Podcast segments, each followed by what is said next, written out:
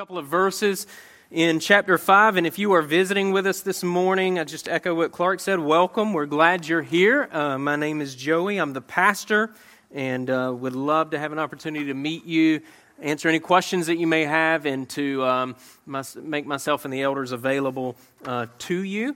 Um, to better get you connected here at Deer Park Fellowship. But we've been going through um, the book of First Timothy over the last several months. And as we have seen repeatedly, and as we've continued to be reminded, this is a uh, an ecclesiastical letter, which is that it was written for the church, and the expectation is, is that this letter, uh, written by the Apostle Paul, given to Timothy, was the pastor at the church of Ephesus, who was eldering along with the, uh, the Ephesian elders. Uh, this would have been a letter that would have been read uh, to the gathered assembly, and much of the letter we see is directed to Timothy, and, uh, and Timothy is to take that letter and, um, and to teach it, to put it forward to the church as a faithful servant of Jesus Christ, being uh, committed to the gospel that, was, uh, that he was brought up in, uh, that the Apostle Paul, his mentor, brought clarity to in his older age. Uh, and as we know, according to church history, Timothy uh, stayed faithful, being martyred because of his commitment to God and the gospel. And so this morning, we're looking at the first two verses of chapter 5. The first two verses of chapter 5. I'm going to read it and then I'm going to pray, and then we will uh, work through this passage uh, together. And so the Apostle Paul, under the inspiration of the Holy Spirit of God, he wrote these words to Timothy. He says, Do not rebuke an older man, but encourage him as you would a father.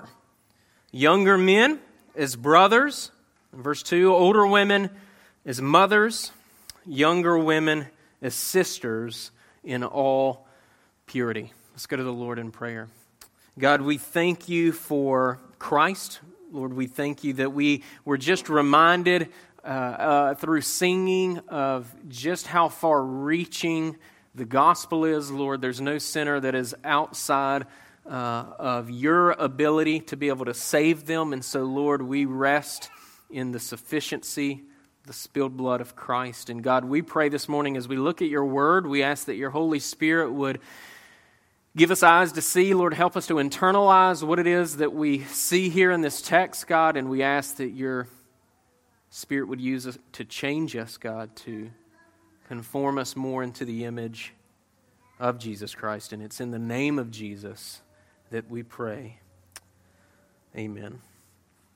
So, a few questions as, as we kind of begin to, to look at this passage of Scripture. Uh, and, and really, the, the title of the sermon this morning is, is The Heart Posture of Confrontation. That's kind of what the Apostle Paul is getting at here uh, with Timothy and consequently with the church of Ephesus. But, but a few questions that, that I asked of myself uh, that I think is fair for us to ask collectively this morning uh, are these questions what, what do we do, or how do we feel when we see a brother or sister in Christ diving headfirst into sin? Right? What do we do? How do we feel when we see a brother or sister in Christ diving headfirst into sin? Should we confront them? Should we confront that brother or sister? And in our confrontation of that brother or sister, should our hearts be calibrated, if you will, before we confront? If we confront them, Right? And, and this is maybe the bottom line way of asking all of these questions. If we confront them, how do we confront a brother or sister who has been deceived by sin, who seems to be diving headfirst into sin and being deceived by sin, clouding their ability to cherish Christ, right? To find joy in the Lord, to rest in the finished work in Christ, right? If we confront them, how do we do so in a way that is ultimately for their good and brings glory to God. That, that's the concern of the passage of Scripture this morning that we're looking at, these first two verses here in chapter 5. These were questions uh, perhaps in the church of Ephesus, that the Apostle Paul either uh, was uh, asked, and perhaps he's answering that question, or perhaps uh, he was anticipating that these would be questions that Timothy would have along with the Ephesian elders and along with uh, those in the church. Right? But it serves as a guide, not just for Timothy, it serves not as a guide just for the elders at Ephesus, but it serves as a guide for all of us collectively, right, as, as a church body. This should be something that concerns all of us, confronting in a way that's warm, warm, confronting in a way that honors God, confronting in such a way that is ultimately and clearly for the good of the person that's being confronted. We tend to. Uh, this side of eternity, because of our sin nature, we tend to fall into one of, of two ditches in our relationships with our brothers and sisters in Christ. And I'm going to give you both ditches, but this morning we're, only, we're really only going to look at the second ditch because I think that is the ditch that the Apostle Paul is chiefly concerned about. But, but ditch one is this, right? We, we see confrontation as meanness, as synonymous with being, with being mean or unkind right? In other words, it's, it's the opposite. Confrontation is the opposite in this ditch. It's the opposite of niceness. Right? We don't want to rock the boat, so we fall silent when we shouldn't fall silent. Right? Those of us that fall in this ditch tend to hide behind being nice as an excuse not to confront someone whose life is headed for disaster. Right, we also tend to do this with those who have perhaps sinned against us, right? And so not only uh, do we fall silent when we perhaps should confront someone whose life is headed for disaster, but perhaps we fall silent when someone sinned against us and we need to, uh, the godly thing to, be, to do would be, uh, with, with qualifiers that we'll get into, would be to confront that brother or sister. And our, our lack of speaking up, it always tends to manifest itself in bitterness. Or it manifests itself because it's going to come out, it manifests itself in, in passive aggressive comments or sarcastic types of behavior. Right? So, not speaking up because we're fearful that speaking up is synonymous with meanness or contradicts niceness, it ends up being unloving to the person that we perhaps should confront, but ultimately bottling a, a confrontation that God is calling you to, bottling that up and pressing it down and suppressing it uh, actually makes you the opposite of nice. It makes you embittered or it makes you passive aggressive. It makes you unpleasant to be around because that's going to come out in unhealthy ways. The confrontation will come out in an unhealthy manner. So that's ditch one. Ditch two is, is something that we may fall into uh, in, in an effort to repent of ditch one, okay? And, and it's, it, perhaps it, it, it goes more with some of our personalities or our natural bent, uh, maybe tends to take us into this ditch, but this ditch is wrathful. This ditch uh, is harsh. And in this ditch, we're always confronting, right? There seems to always be someone that we need to confront. And, and these types of people um, tend to talk a whole lot, or we always think that we see things clearly. And, and we often wound people in such a way in our confrontations that it drives them to despair. It drives them to discouragement. And, and oftentimes, those of us that fall into this ditch, uh, we don't receive feedback well, right? We don't receive confrontation very well. Those of us fall into this ditch, we tend to tell ourselves that we can't find anyone qualified enough to mentor us. We can't find anyone qualified enough to correct us. And at the root of this, at the root of the first ditch, perhaps, is the fear of man. At the root of this ditch is pride, right? And, and it's more sinister than you might think.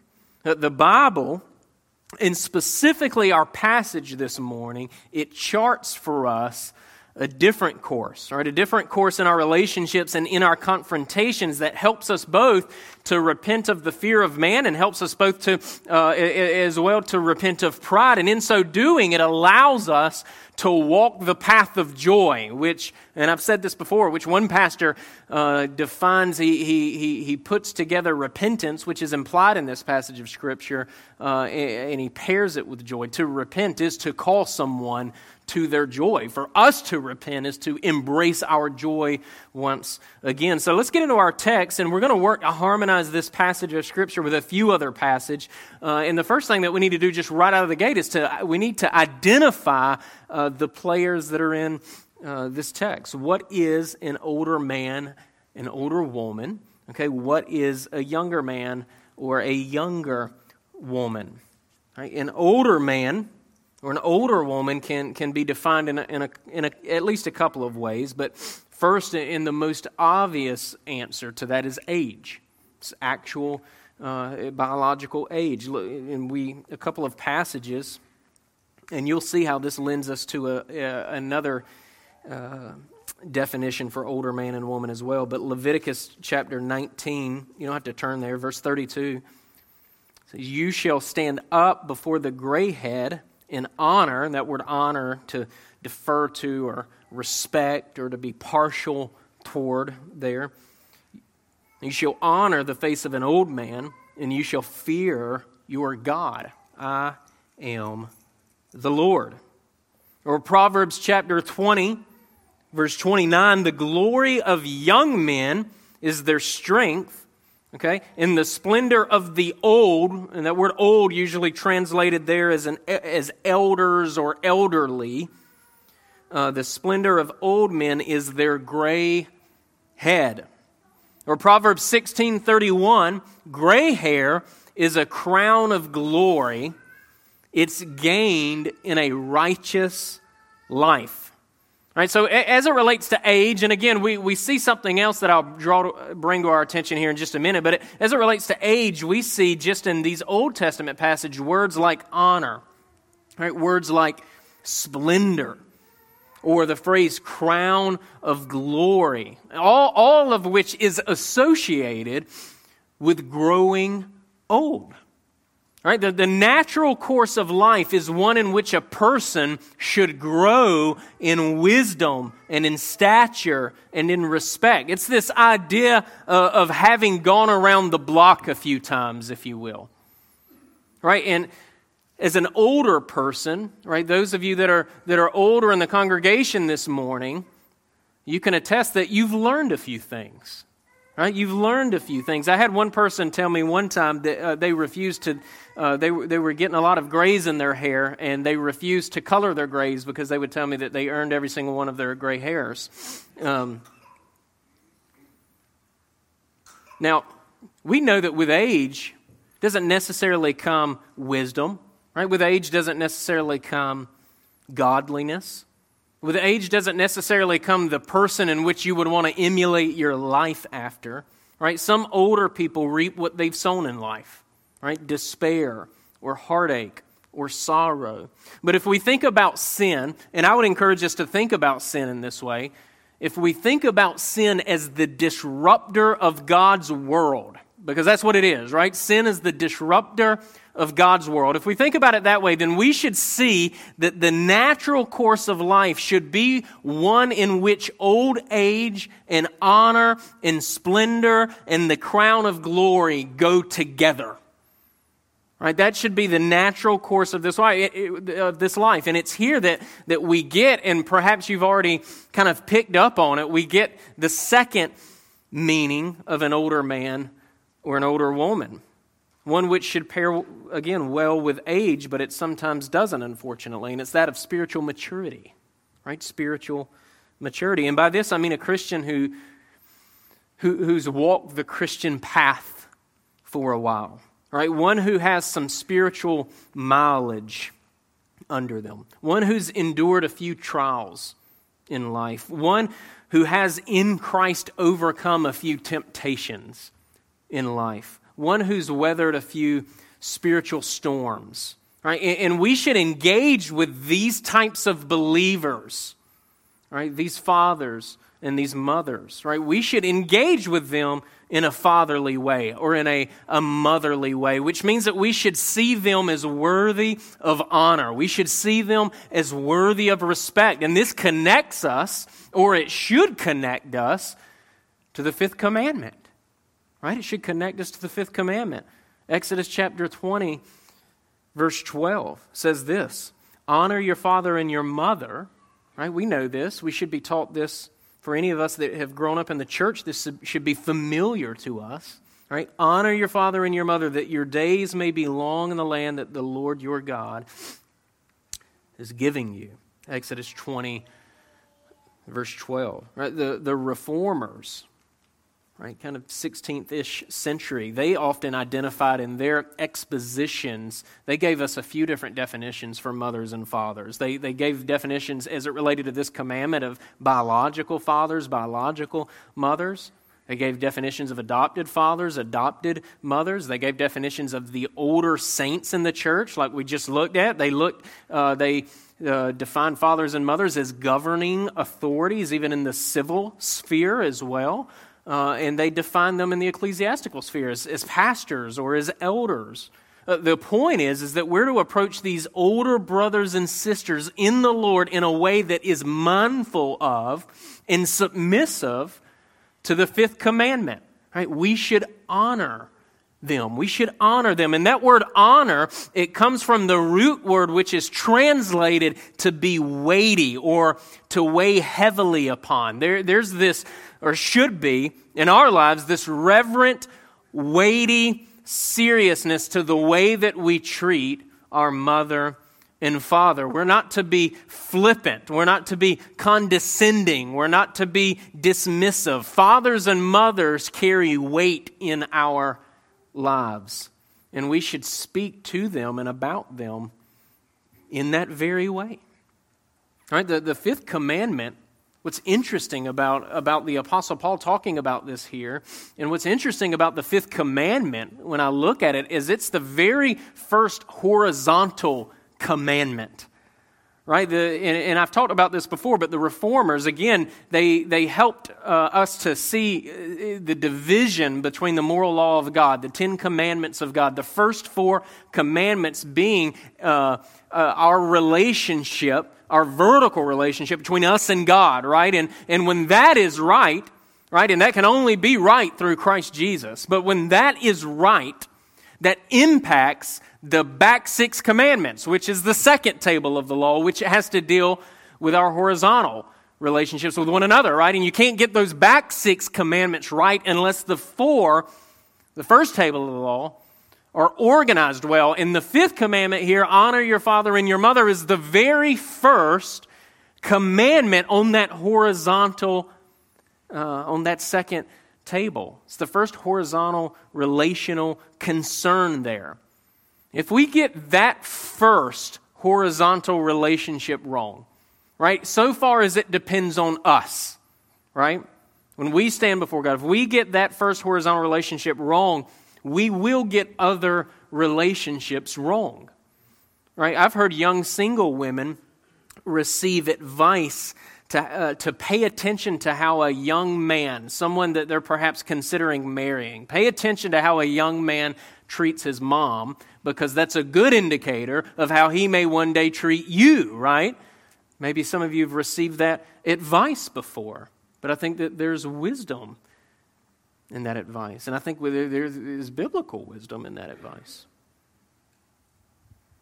So when we're, when we're looking at a passage that's speaking of fathers and mothers, I think we need to give it some time to think through who are those fathers and mothers in my life? Right? Some of you may, your biological parents may not be in your life for various reasons that, that are outside of your control. Right? And, and again, that's, that's, that's because of sin, the disruptor of this world. Right? That's not the way things ought to be.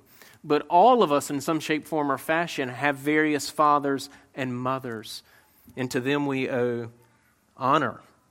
But what of the second group?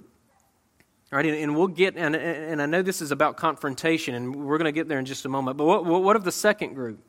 Right?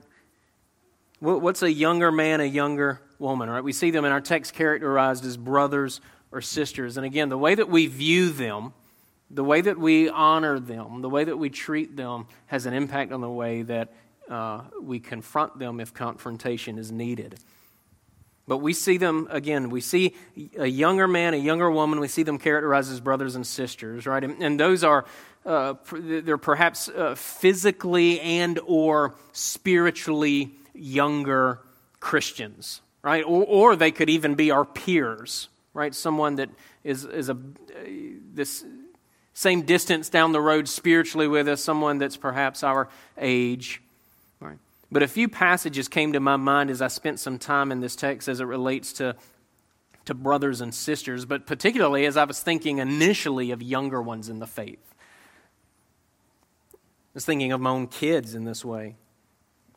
Right, Matthew chapter 18, verses 5 and 6. Whoever receives one such child in my name, right? These are the words of Christ. Whoever receives one such child in my name receives me. But whoever causes one of these little ones who believe in me to sin, it would be better for him to have a great millstone fastened around his neck and to be drowned in the depths of the sea. These are strong words from Christ, right?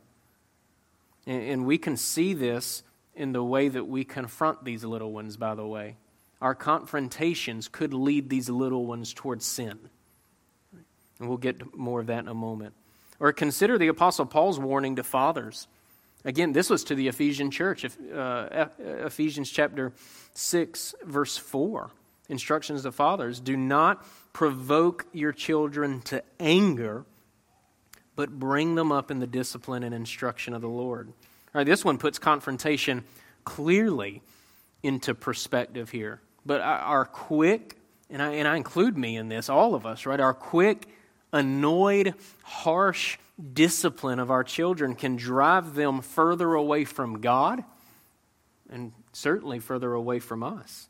Right? The Lord has strong words to say about those who would devour God's children. Right? We're to be nurturing. Right? Christ says that those of us who would engage with a child in such a way as to cause them to sin, it's better that we never be born. The children, these children are young, they're impressionable, they're trusting, and we will be held accountable for how we lead them, how we confront them, how we discipline them. Right? Fathers are to discipline in such a way that's redemptive. Right? Fathers are to discipline in such a way that's God centered and um, restorative, not punishing. Right? Mercy and grace should be found for those who are being disciplined. Right? The, the difference between a father's discipline of a son, it, it shouldn't it shouldn't mimic that of a, of a, of a, a, prison system. The father's discipline of a son shouldn't mimic that of a prison system, right? The, the aim of a prison, prison system isn't reformation, it's punitive, it's punishment.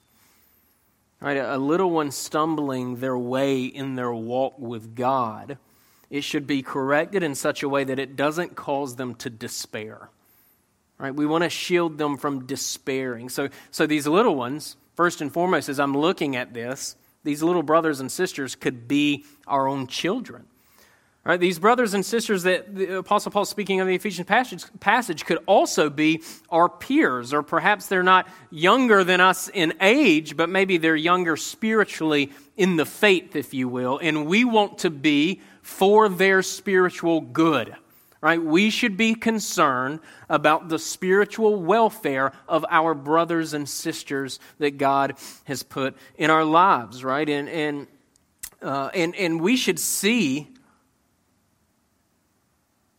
that, that it matters how we approach our older saints in Christ, that it matters how we approach our peers, that it matters how we approach our younger children in the faith because what we're dealing with here has eternal significance. This is talking about one's relationship with our triune God. So we need to be self aware in our confrontations. We need to be self aware of our proclivities as we engage others. We need to be aware of our own sins. We need to be aware of the ways in which we could cause spiritual harm in the lives of those in our community. And if they're caught in sin, which is what our passage is dealing about, if they are in fact caught in sin, we want to show them Christ. Right? We want to show them Christ because this side of eternity, these types of people, Right, these gray haired saints are not immune to being deceived by sin. Our peers are not immune to being deceived by sin. These young children in the faith that we're called to nurture are not immune to being deceived by sin. And this is the case because this side of eternity, none of us, as we should know, are immune to being deceived by sin. So we should see a passage like this and it, it should first humble us Right? I would even venture to say that we should see ourselves here. We have these types of relationships. And if we look around the room this morning, which I would encourage you to do, I think we should see something that's really healthy. Right? We should see that we're multi generational, aren't we? We're multi generational in age, and we're also multi generational as it relates to how far along we all are in our walk with the Lord. Some of us are further along or have been sanctified for longer than other people. And, and the sanctification of an individual is dependent upon the Holy Spirit's work in their lives, and it's nothing that we can force or cram down their throats, right? We're all in different stages of life. And that's healthy and that's good as we grow in conformity, not to our preferences, but as we grow in conformity to God and His Word. In the situation here that, that Paul is instructing Timothy and thus the church of Ephesus, and if you look back at your text with me, he's encouraging them not to rebuke. Do not rebuke, is what we see here. I mean, this is the only time the word rebuke is used in this way in the New Testament here. And the root word for rebuke means to strike. Means to strike. And in verb form, it means to disapprove severely or angrily. To disapprove severely or angrily. And it's closely associated with violence. It's closely associated to uh, being a brawler, being a, a bully, which is condemned earlier in 1 Timothy chapter 3. If you look at the very uh, first part of, of verse 3, and we've already looked at this, but one of the qualifications of an elder is to not be a drunkard, not to be violent. There's the word, there's the, it has the same root word, but to be instead gentle. Right, we, we live in a society that loves to mock. Right? We live in a society that, that loves to shame and loves to ridicule and loves to pounce on someone at the first sign of, of weakness. And even in our churches, sadly, there can be this deep seated, genuinely, there can be this deep seated, sinister thrill when someone that is not us stumbles.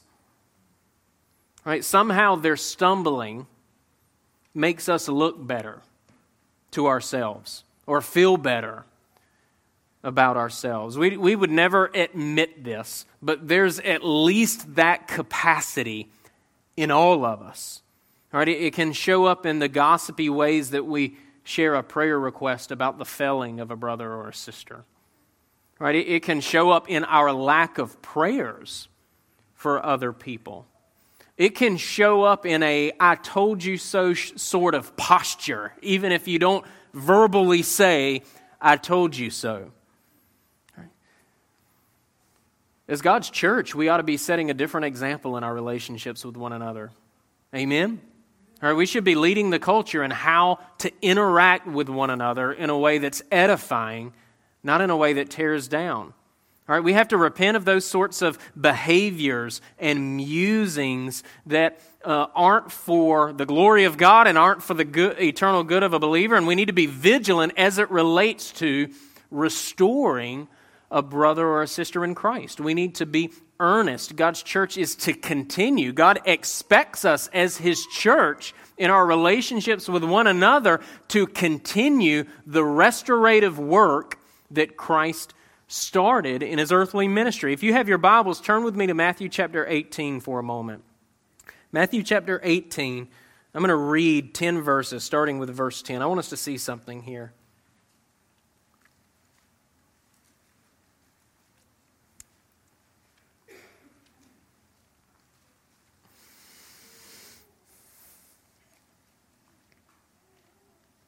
Starting with verse 10, we, we see Jesus telling a parable you may or may not be familiar with.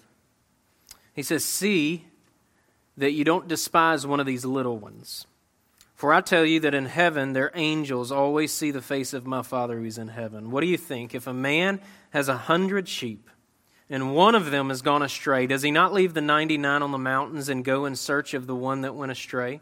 And if he finds it, truly I say to you, he rejoices over it more than over the 99 that never went astray.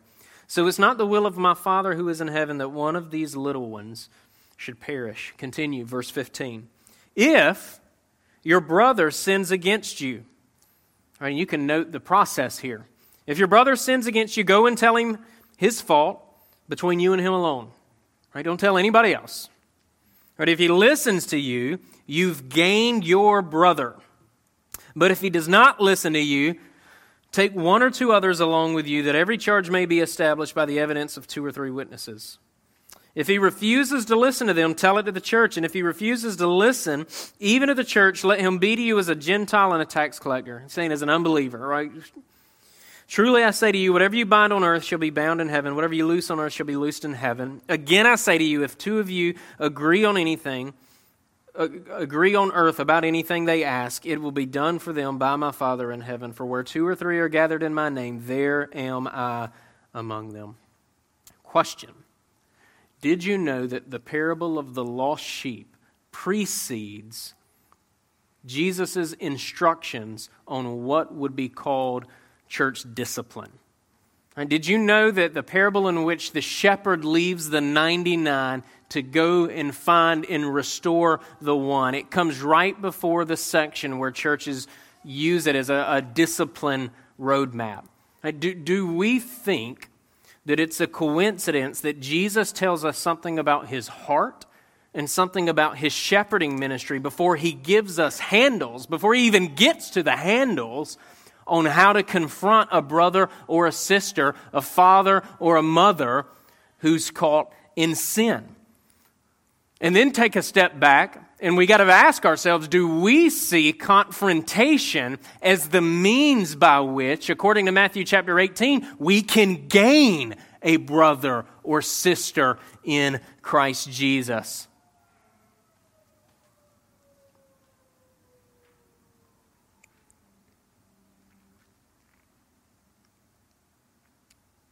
It's not a coincidence. Right, it's not a coincidence that the parable of the lost sheep comes before the text on church discipline because the way, our methods, the way in which we seek to confront or correct a brother or sister in Christ, the way we go about that matters. Right? you can, at the end of the day, when you boil it down to the bottom line, you may be right about a particular issue and you've gone about it in a really sinful, destructive way. Right? Our heart posture matters. It matters because we're representing Christ. Right? We're, we're to be ambassadors for Christ and how we confront people who are created in the image of God matters to our Savior. Right? It, it, it, also should matter to us because we should want that brother or sister to legitimately be restored to the Lord. Right? We don't want to drive them further away because our approach was harsh or wrathful or provoking toward anger or provoking toward despair or provoking toward a denunciation of the faith. Right? So instead of mocking, instead of rebuking, as the Apostle Paul is telling us not to do, Instead of putting a person to, to shame, which seems to be the issue at Ephesus, Paul says instead of that, encourage. Right? Encourage is the word that he uses. And you may remember that word from last week when we looked at it. The word encourage is usually translated as entreat or to beg or to plead, to, uh, and, and, and that is to, to, to try to move someone or earnestly support or encourage someone toward an action or toward a response. And if you remember from last week, that Greek word for encourage it derives itself from the same root word that we see for the Holy Spirit as the Apostle John uses it. So, much like Timothy's preaching, his confrontation, our confrontation Our encouragement to others should be dependent upon the Holy Spirit of God. Right? It should be dependent upon the Holy Spirit of God. So, a couple of things about this. Number one, our confrontations should be dependent upon the Holy Spirit because only the Holy Spirit of God can change the heart of an individual, right? The prophet Ezekiel he speaks of how it is that the Spirit of God takes a cold, callous heart of stone and turns it into a warm, healthy heart of flesh. Ezekiel chapter 36, verse 26. So we are to rely and trust the Holy Spirit of God because only the Holy Spirit of God can turn that heart. Only the Holy Spirit of God can turn a heart of an individual away from the sins that they so cherish and to a sufficient, glorious, bodily resurrected Savior. Only the Holy Spirit of God can do that. We can't do that. We can't manufacture that. We can't manipulate that. Secondly, and again, if we remember from last week, the Spirit and the Word go together. The Spirit and the Word go together, right? And we don't have the authority to separate them. They always go together. And if we are confronting, we need to have clear categories for sin. If we're confronting, we need to understand what biblical restoration looks like. So, what we're encouraging the brother and sister in Christ toward should be biblical. It should be Christ focused. We don't create our own categories for what all of that looks like. Again, we look to the Bible for the definition of sin. We don't come up with made man remedies to overcome sin or overcome temptation. We look to Scripture for those gospel remedies. Now, this doesn't mean that we, we can't use wisdom and discernment. Like, for instance, say a man's heart has been captured by an addiction to alcohol. We could turn to a passage like Galatians 5 verse 21 and we can see and not just there but 1 timothy chapter 3 as well as it relates to the qualifications of an elder. And we can see that the bible unequivocally uh, uh, denounces drunkenness right? Drunkenness and all its shapes forms and fashions is clearly condemned by scripture. We are called to have self-control which is a fruit of the spirit right? And so we can turn to a passage like that but should we then legalistically conclude that alcohol as the substance is sinful or evil? No. Right? It could be enjoyed in moderation by someone who has self control, but would it be wise for me to counsel a brother who has no self control whatsoever as it relates to alcohol consumption to stay away from it completely and if need be check into a detox facility. Right? I may not be able to turn chapter and verse there but it would be biblically wise of me to counsel that brother or sister to completely do away with it never to touch it again and perhaps if their body chemically is so dependent on him they, on it they might need to check into a detox facility. There would be wisdom there. But and here's the key and, and this brings us back to Christ. Is, is my confrontation or is my counseling of a brother or a sister, one, is it, is it driven by the word and spirit, as we just talked about? And is it, is it driving an individual to Christ Jesus? And continue to use the example of the, the brother or the sister who is wrestling with an addiction to alcohol. Right? Is, is my counseling of them to come off of that does it lead them to a place where they're, they're exchanging the God of drunkenness for the God of sobriety? Right? And again, we can't control the heart posture of an individual, but in my, in my approach of them, the goal is for them to be restored to Christ. The goal is for them to be a worshiper of the triune God, and from there flows them overcoming a sinful, perhaps lifelong addiction. And this is what we call repentance and faith, right? The call to repent and believe, they always go together. They're two sides to the same coin. You can't have repentance without faith, and you can't have faith without repentance. And neither one of these can be commended to a brother or sister who is stumbling or has been or has stumbled apart from the word and spirit. Again, our methods matter. So this morning, I want to look just to close us down. I want to look and encourage you to, to perhaps do your own reflections on this. Uh, to, even today would be great, or this week. But, but turn with me to Matthew chapter 7. as I close this. Matthew chapter 7. I just want to give us a few few handles here, and I've in, in the handles I've just added to the takeaways, and they're not in your bulletin this morning. We'll email them out to you.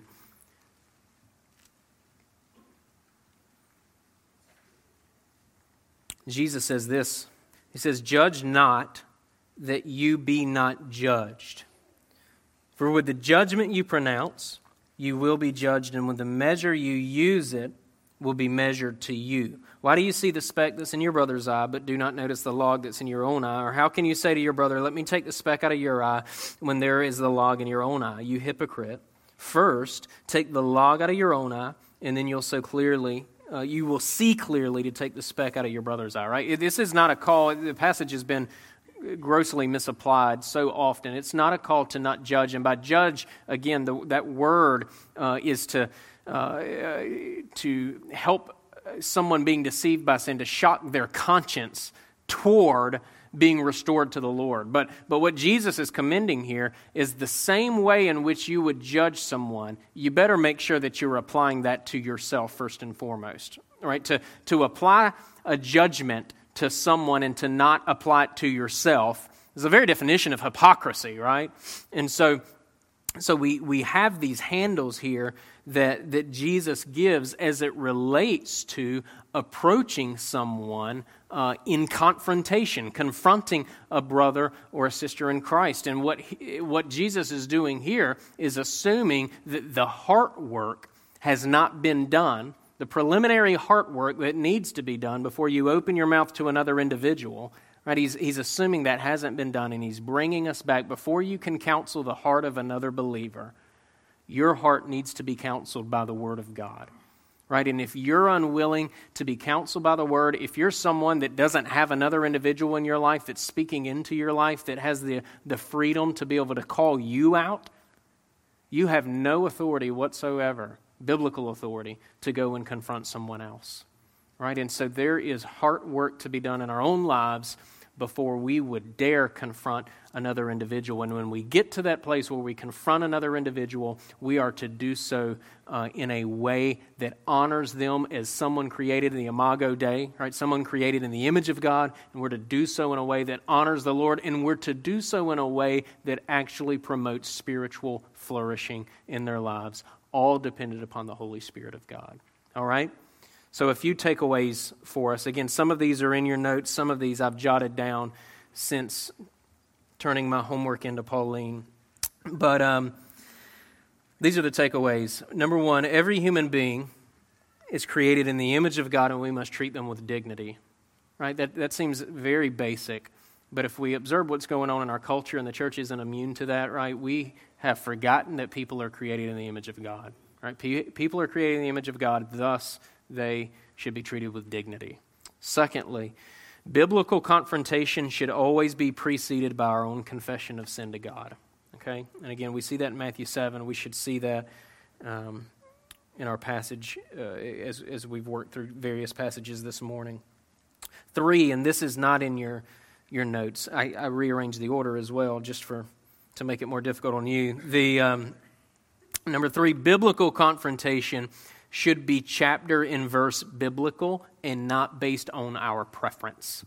Right? So, biblical confrontation should be chapter and verse biblical. That means I should be able to open up my Bible and, and, and show the work, right? Show the work.